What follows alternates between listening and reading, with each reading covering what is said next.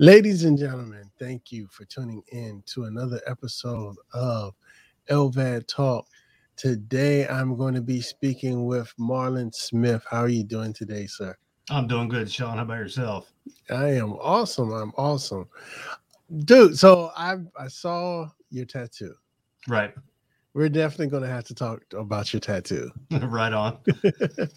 but I want what I want to do is I want you to introduce yourself to the people and talk about what led you into heart failure. All right. Well, my name is Marlon Smith. I'm uh, live out here in Blanchester, Ohio. I'm 42 years old.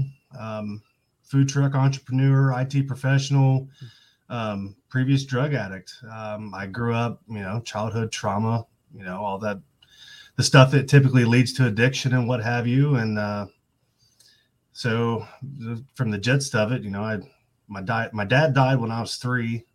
Hmm. Um, kind of which everything kind of you know leads into the rest of the childhood trauma and the, hmm. all of that good stuff. Um, I don't know. It just uh, everything was like a big. It felt like a big snowball effect, I guess. Um, kind of go through life chasing this and chasing that, and being a musician and it kind of gave me a gateway out of the the pain and the stress that I was feeling I guess from childhood mm-hmm. would be my best example um but you know after years and years of you know hardcore drug abuse partying and you know being a musician and you know neglecting my body like nobody's business um uh, 2004 i was actually diagnosed with congestive heart failure Mm-hmm. Um, I was 24 years old. Um, uh, they implanted me with a defibrillator, and from that point, you know, I, I, I straightened up a lot. Um, I was a heavy meth methamphetamine user. Anything anything fast, I was all for it. Mm-hmm. Um, but it was after that point, you know, I was like, I, it tamed me down quite a bit. But and then at that point, you know, the the medication started to work. They was rebuilding my ejection fraction they was you know it was doing the things that it was supposed to do. And i don't know i think it maybe the the addict in me got it, it came back out. And then because i never had any issues. I never had swelling. I never had anything that ever held me back. Mm-hmm. so i typically uh, you know I, I eventually just started using again but it wasn't meth this time. It was i went to you know pills and alcohol and everything you know on them on that nature. Um which obviously was rough for you know my wife and myself and um, and my daughter. I mean, we I just had a daughter at the age of you know 20. So before that point, you know, I didn't have you know. I don't know. We was all young, so it was just kind of fly by the seat of your pants, you know.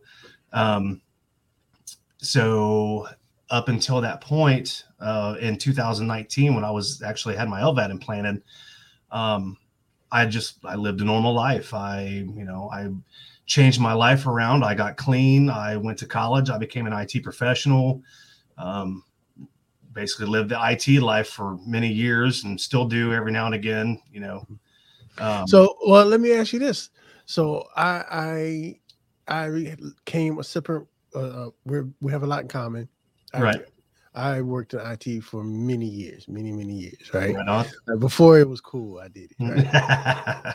Do you think the combination of your lifestyle before and then you know as IT, we lead a sedimentary lifestyle. We're at a desk all day.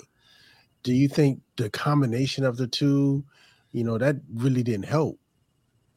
No, I don't actually think it did. I think the um the stress of the job um because you never it, it, you never leave it. It's always with you you know and you know just as well as i do you're if you're in it you're on call 24 7 all the time right. All the time and it, it didn't matter. they invented blackberries for us. Yeah. Oh exactly. Um so yeah i don't think that helped and i th- really think that add to the stress of the drinking at that point. Um, and then a lot of the guys that I worked with at the time also drank a lot. So for me, it was, you know, that was the ultimate. Okay, well, if the guys are doing it, I'm. It wasn't so much that they were doing it; I had to do it, but I just felt more comfortable doing it. I, I guess because that was what I was that was what I was around when I was growing up. You know, um, the majority of my family was a lot of alcoholics. So for me, anything that, you know, the bragging of the alcohol drinking and how much they could drink all became normal. So for me, it was just like, yeah, I guess, I guess today, I guess we're going to go drink a bunch of beer and, right. you know, shots or whatever we had to do. So, but yeah, I think as, as far as IT goes and the stress of it, um, it's definitely, it added to it. It definitely added to it. All right. So what what led you into knowing after you you had your defibrillator, right? And you you changed your lifestyle, and now you're in the IT, right? Then what was the first thing that led you to knowing that you were going to need an LVAD? Uh, so in 2000, go ahead. What set off the sequence of events? Oh boy. Um, so that year, um, I had actually started. Uh, I was a professional door installer um, for a, a, large manufacturing or large house manufacturing company.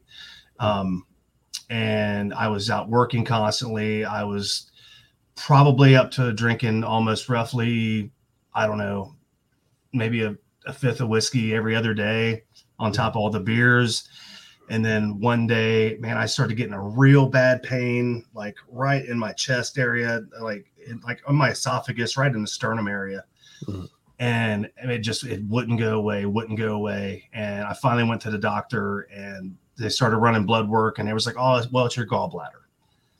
I'm like okay cool. You know let, let's see let's what do we got to do to fix it? What's got to happen mm-hmm. and i think that was that was before thanksgiving um, 2019 and i ended up through I, I, went to the doctor multiple times. They kept sending me for blood work, and then finally, um, my family physician was like, "Okay, well, so we got your blood work back. You know, we need you to go see this, you know, the surgeon for your gallbladder." Um, I took off. I went and seen the surgeon, and he looked at everything was like, "Yeah, I don't know if that's right." Hmm. I'm like, well, I don't. I'm like, well, I don't really care what's going on. Somebody needs to fix me because I right. am not. I'm not well. Mm-hmm. Um, so come Thanksgiving, I didn't, I couldn't eat anything. I basically put myself on a liquid diet because um, I couldn't, anything that was coming in wasn't being processed correctly. So come January 2000, or I'm sorry, yeah, it was 2018, 2019, um, January 2019. and I'm sorry. That was when um, my electrocardiologist actually got a hold of my blood work and was like, okay, you need to get down to Christ Hospital right now something is definitely wrong. We don't know what's going on, um, but we already have you admitted. This is this. You either need to go there or Bethesda North. And I was like, okay, well, when my wife get home, you know, we'll come back. Well, I'll get down there as soon as I can. Um, so we ended up getting down there and I remember getting out of the car. And by this time, the swelling was already so bad in my my shoes that I couldn't even put my my shoes on barely. They were already completely undone. Mm-hmm. Um, how they they actually asked me how I walked in on my own power. Mm. Um, I was only my ejection fraction was only at five percent. Ah, me too. yeah, yeah. Um, I walked in, it was five percent, um, and I kept saying it was my gallbladder and they were like, no, no, no, no, no, no. There's definitely something else going on. So from that point, um, when I hit the hospital, it was January 12th. And then from January 12th to February 18th was the whole process of my whole LVAD install. So it was um it was it was pretty pretty intense for those that that full month. It was like five major heart surgeries in like four weeks. Mm. Yeah. So your LVAD surgery wasn't your first. Yeah, I've never had any other heart oh, surgeries. Oh, I've okay. yeah, that was my.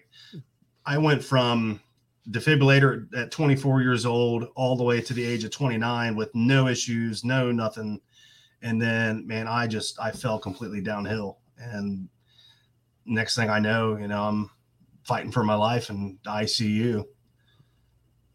How how did they introduce you to the LVAD? Uh, I was actually we I just got admitted, and probably within three or four days, um, my LVAD coordinator now um, actually came up. Um, they had, they had actually pulled it was 17 liters of fluid off of my body. Wow. Yeah, it was quite a bit. Um, and then once they started to really find uh, like do a lot more of the testing and the heart caths and they they you know they basically came in was like you know either you get this or you die. Mm-hmm. And I was like, well, you got to do what you got to do. Let's make right. this happen. you know, there's no other option at this point. Um, so yeah, once uh, once my team, you know, kind of showed it to me what was going to happen, you know, we kind of went over to placement of the, you know, the controller cable, how it's got to come out, you know, where I want it, what side I want it on. Um, and it, from that point, it was just like, okay, this is what we got to do. This is happening. So, you know, we got to do this. Is we just got to do it. Mm-hmm. Wow. Wow. Do, so did you have to so you were in the hospital for a while when they introduced it to you did you go through the workup what do you mean the workup like when i went through it they checked everything like from teeth to all kinds of scans and because they wanted to make sure that it wasn't any other underlying issues um maybe i did but i think i my blood flow wasn't working as well as it should have been. So there's a, a quite a bit of the pre-VAD stuff that I don't remember. Mm-hmm.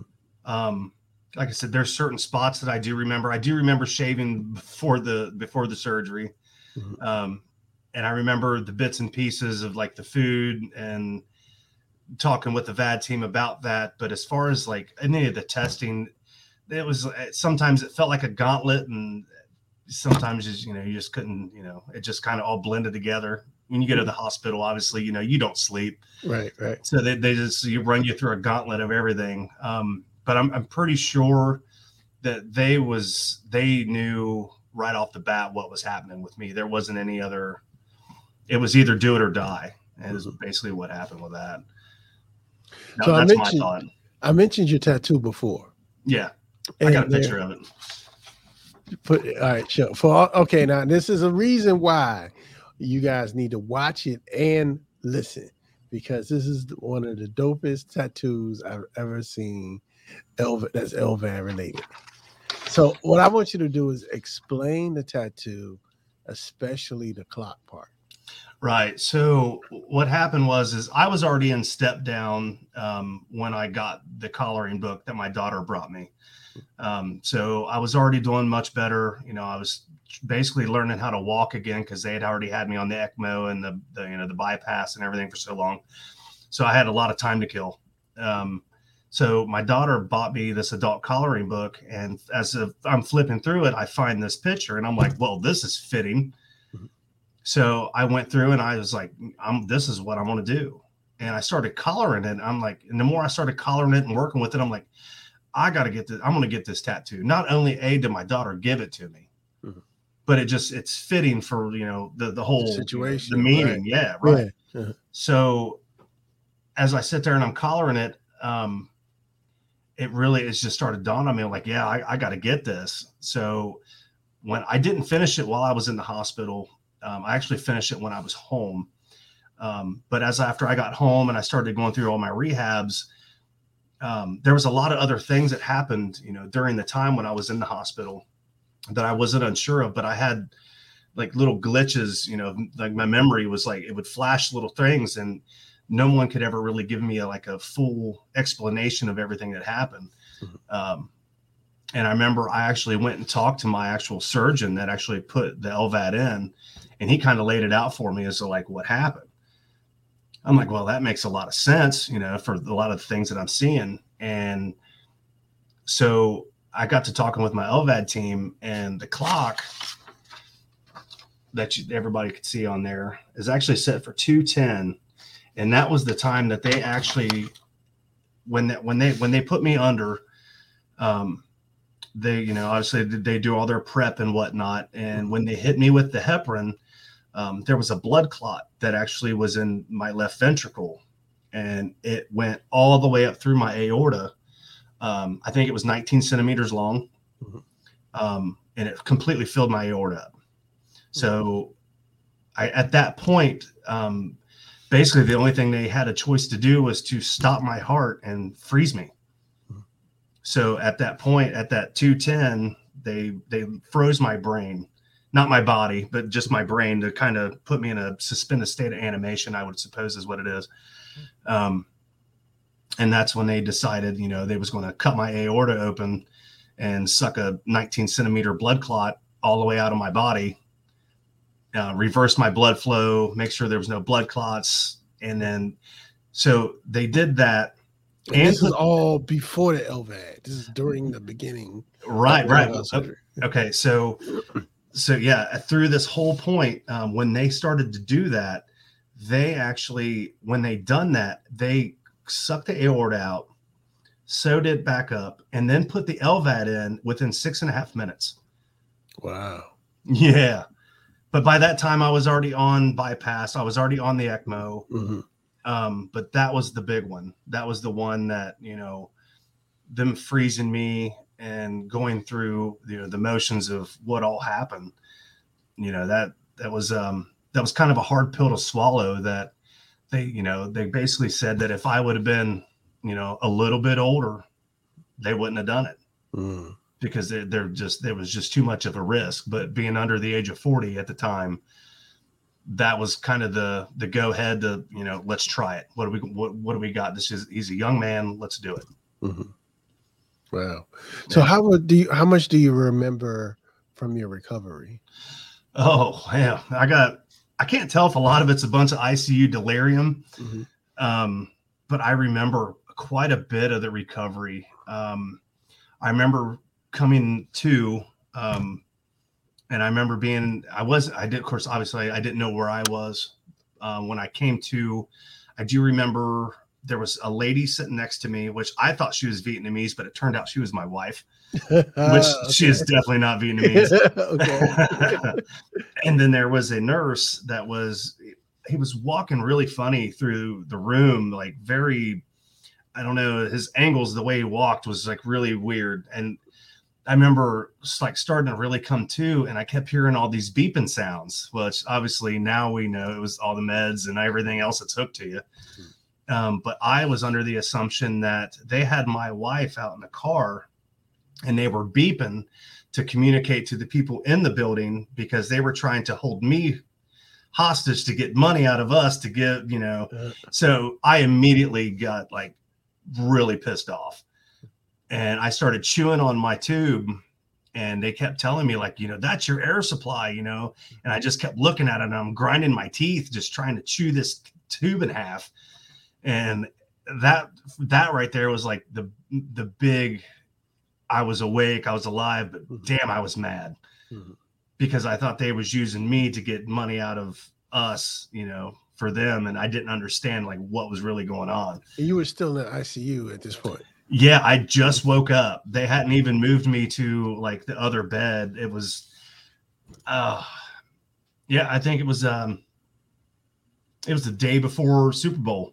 Mm-hmm. Um, yeah, I don't, I don't, and I like I said, I just woke up, and I didn't know anything that was going on. And I remember, and I'm trying to talk, I've obviously not talk when I was intubated. Mm-hmm. Um, so they held a piece of paper up that had uh, the alphabet on it, and I'm trying to close an eye and I'm pointing at letters, trying to talk to somebody, like you know what's going on. Mm-hmm. And the only thing I could keep pointing out was DR, DR, DR, because I needed, I wanted, I, I wanted to see a doctor. Right. And then when my doctor actually walked in and I seen a familiar face, I instantly calmed down and went right back to bed. Okay. It was just a very surreal moment. Like, okay, I'm not, I'm not losing my mind. I, mm-hmm.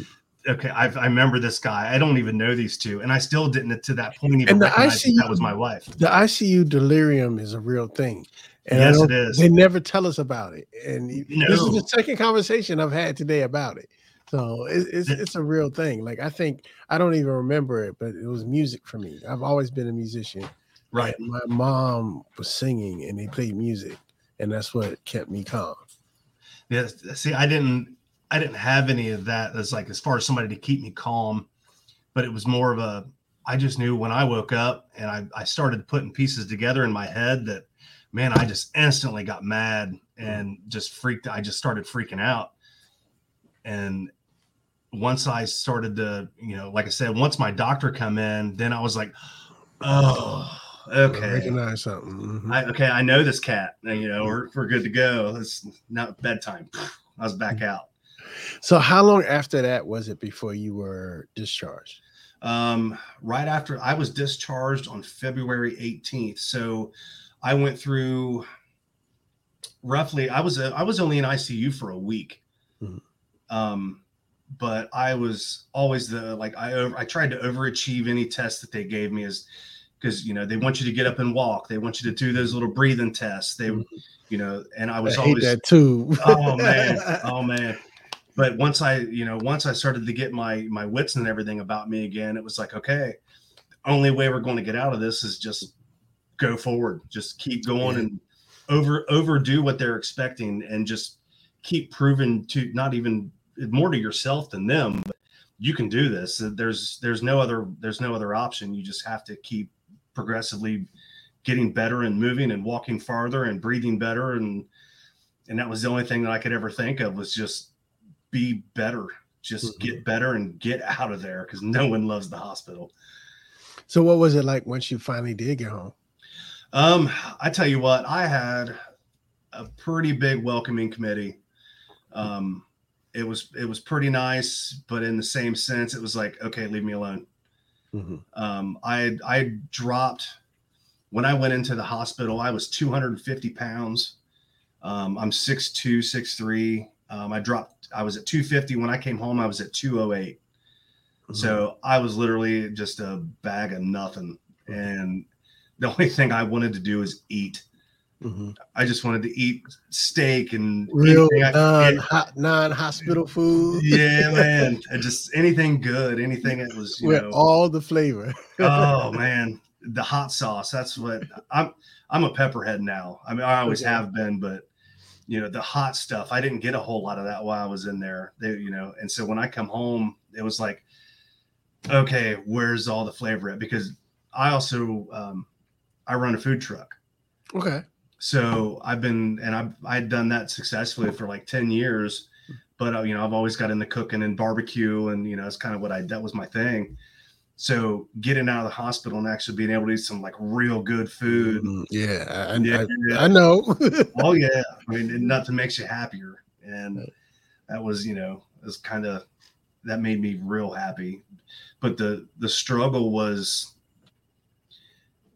no one wanted everybody wanted to come around at first and then it, it kind of died off a little bit mm-hmm. which which i didn't mind it because i was still trying to get healthy. I was i just bought my food truck almost almost a year before i went into the hospital mm-hmm. so i was still in the middle of building it and you know that that ended that right there ended up becoming my drive to get better to stay you need, busy. You need a you need a motivation. Yeah. Yeah, yeah. I needed the um that motivation to get better and do more things and just stay active instead of kind of laying around in self-pity like oh my god you know what am i going to do you know and but already it was like i already know what i got to do and this is how this is what we're going to do with it mm-hmm. so i ended up going to my cardiac rehab um, I only went like three or four times. Um, I was already used to carrying, you know, five gallon buckets of water from my bathroom in my house out to my food truck to, you know, clean it and everything. And I, when I was out walking on these treadmills, and I'm like, do you guys have anything that's a little bit more, you know, anything that's you know a little bit more exhilarating, you know, than what I'm doing. They're like, no, honey, we just you think you just need to take your time. I'm like, I don't have time for this. Uh-huh. I'm already doing way more at home, you know, than I am right. here. So you'll have a great day. I'll, I'll come back with some barbecue. so how has your outlook changed since you've had your LVAD? Man, I tell you what, um, I definitely appreciate things a lot more. Um, I don't put up with no with no crap anymore. There was there was a lot of things in my life that I always just kind of let it go or you know I never said anything but it was like you know after all that it was like you know life's too short be who you are voice your opinion just you, you can't be no one can be mad for you being you. I mean, yeah, I mean, can you be a you know prick sometimes? Well, absolutely, you know. Mm-hmm. But I think that's everybody. It just depends on how it is. But as far as the outlook on life, it it's not really changed because I've always wanted the most out of life. You know, I've always wanted to to go and try to accomplish great things or you know write a great song or you know make the best food or just that strive to always just try to be the best at what you can do and i didn't i never i never thought for a second that the VAD would ever stop that and it hasn't mm-hmm. mm-hmm. you know that was just it was just something else i had to overcome personally before i could move on to that you know that next process in life that it's like okay well this is what it is now now how do now how do we go about moving on and still what's, dealing with this. what's the new normal? Uh, uh, waking up every monday morning and going to get my inr done. Yes. Yeah. Did that this morning. Yeah me too me too. Um so um you know I, I don't really watch what I eat, but I don't really, I never really ate a lot of greens anyway, unless it was, you know, collard greens or, mm-hmm. you know, maybe a spinach and a salad every now and again. I was always basically a meat and potatoes guy. Um, so a lot of my food didn't change, and thank goodness because I am a foodie and I typically I try to watch my salt, but I know there's a lot of stuff out there that I'm like, okay, like I can eat a whole, I can eat two or three, you know, cans of Campbell's chicken noodle soup Hmm. and we already know that stuff's loaded with sodium. Is, yeah, yeah. And, and, I'm good. Hmm. If I eat one piece of deli ham, man, it screws me all up. Wow. So yeah, it's really weird. I I, ne- I never understood that, but um, as far as you know, yeah, looking at stuff, I I typically take the time to enjoy things a lot more. Um, I hunt a lot, you know, and I, I got my son into hunting a lot. Um, and also got my son into playing drums. Um, he watched that was part of my cardiac rehab that I put in for myself. Um, when he was always watching me play, and it got him into playing. So you're a drummer? Oh yeah, I'm a drummer. I, I can play drums, guitar, keyboard, bass, everything. I just can't sing a lick. um, but yeah, I got him into music, and it the times that I get to spend with him and we're playing, or if he comes out hunting with me, or uh, just the, it's the little things out there that now that I I really pay a lot of attention. To. It's different. To. Yeah, it is different. different. It is different. It kind of it puts you in a whole different uh, mindset, I guess. I mean, you even the friends you don't see a whole lot, you know, when they do come over, because I really don't even leave the house anymore. I used to be, you know, the outstanding, you know, social butterfly and run around and do this or play these shows and I just I'm not I don't do that anymore. Typically, you know, I stay home. I mean, I I got basically everything I need here. I got a studio in the house. I got the woods out back that I can go hunt and I mow the yard and you know just kind of hang out here and make stuff's right. You know, um, yeah, it's you just. I you, think afterwards it kind of changed my priorities. Yes, it did. It it really did because I used to have, and yeah, before that point, I mean, we had parties at my house every weekend. I mean, and sometimes when we would do a friendsgiving, I know there was one there was one year I had to direct traffic in my yard because I had like 80 people at the house. Right. Yeah. You know, but it was always the bigger the party, you know, the more the food, you know, and now it's like I just I, I kind of like that nice small party, you know. If mm-hmm. if we all do have a get together, you know, it's it's more maybe, you know, 10, 15 people you know it's more where i can enjoy the conversations that i'm having with everybody or you know it's it's not about bigger and better it's that quality time that you even spend yes. with all your people you know mm-hmm. and i know i think and maybe it's just me but i know i don't voice it a lot to like my friends and everything but those little moments like that man it, it just means a lot you know mm-hmm. it I, I don't know it just it, it does it completely changes your perspective yeah yeah all right, so I I always end off my episodes with this question. If a young Marlon came to you and asking you about advice on the LVAD, what would you tell him?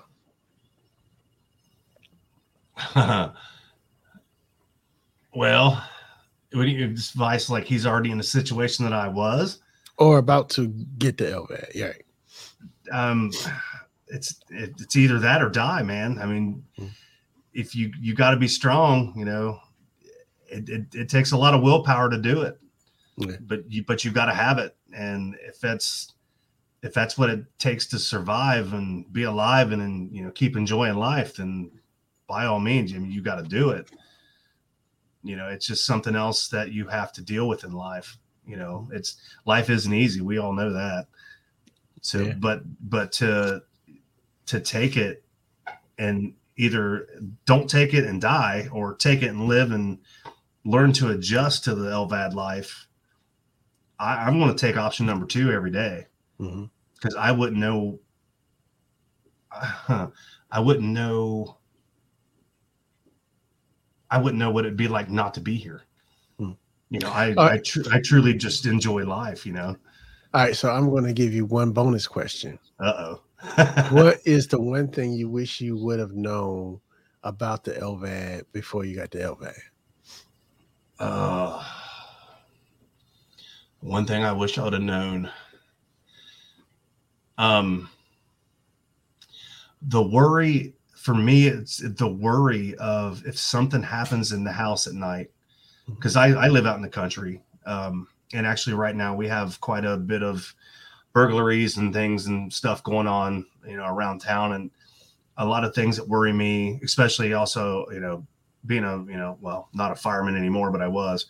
But if something happens you know the the thought process of how do i how do i deal with these situations you know mm-hmm. it's not like i can just get up and grab a gun and run you know if somebody's breaking in or mm-hmm. if there's a fire i can't you gotta untie and all that yeah. yeah yeah yeah you know that's it's it's this those life situations that you don't really think about all the time but until you're plugged into a wall and that's what that's that's it until you're like hold on a minute i gotta unplug let me get my batteries right. in and, and then i can go do my thing you know those are the things that are was never explained you know i guess but i guess that's part of the experience of the vad you know yeah um oh and one thing being a musician when i stuck a guitar to my chest and you can hear the vad running through it. Dude, dude. So okay, all right. So we're gonna talk about this real quick before we go. this whole thing here, I until I really got serious into the podcast, yeah, dealing with microphones, uh-huh, and the difference between dynamic and condenser microphones. Oh yeah. And I so I had a condenser, and if you can already, you can probably already hear my dog is acting up over here. Yeah, I can hear it, and, and you can hear it, but you really can hear it over a condenser mic, right? Oh yeah. So I needed a dynamic mic. I got a cheap dynamic mic, which was my mistake. I should have got a one that was more expensive. Right. Afterwards, I learned how you know the science of how they're made and the capsules and all that stuff. Well, if you get a dynamic mic too close to an LVAD, you get this. Yeah. So you probably got it with the guitar. Okay, so when you put the stethoscopes up to your chest, and you can hear the boo doo doo doo. Um, it doesn't matter what guitar I put up, especially if it's one that's got like like active EMGs in it. Uh-huh. Man, it's so it just it's everywhere. And I man, I had to put a noise gate on my stuff to and like dial it down to like negative 26 before it even went away. I went like, through like three mics before I could find one that it really worked. yeah. I had to I noise gated the hell out of my stuff and then I could finally sit down and play it but then all my sustain was gone. I'm like, what do I do now? Hold it out like this, you know, way far, you know. But yeah, it's um, yeah, little things like that. There's just little quirks that, you know, obviously no one's even going to tell you about the you know the mm. microphones or the guitars. Yeah, or, yeah you can't find that out. But no. I live in that's the only way to find that out. yeah, I know. Uh, when I told my team I was like, hey, I was like, you know, when I stick my guitar up on my lap, you know, I'm I hear my VAD. They're like, hold on, wait a minute. We've we've never dealt with this before. Let us contact Abbott, you know. And they got back with me. They're like, oh no, no, you should be fine. I'm like, okay, that's really awkward and weird, but yeah, I gotta make sure like all the mics are extra RF shielded and the cables oh, yeah. and all that. Yeah. Oh yeah. But yeah, that's little quirky stuff like that, you know. Um, the joys of being a cyborg. right, right. Yeah, no doubt, no doubt. All right, Marlon, well, I want to thank you. I really appreciate you coming and spending time with us today. Uh, and I want to thank everybody for listening to and watching LVAD Talk. You can listen on and watch this at lvadtalk.com. If you like it and you want to support us, go ahead and click the buy me a coffee link. Um, Marlon, man, I really appreciate this. You're more than welcome to come by if you want to keep us updated. Or I'm thinking about starting some panels, so you, you're more than welcome right to come by anytime you want. Sounds good, my man. All right, ladies and gentlemen, I'm Sean. That's Marlon, and we out. Peace. Peace out. Oh, I gotta hang out. I forgot. We live. All right. Intro and we out. Go.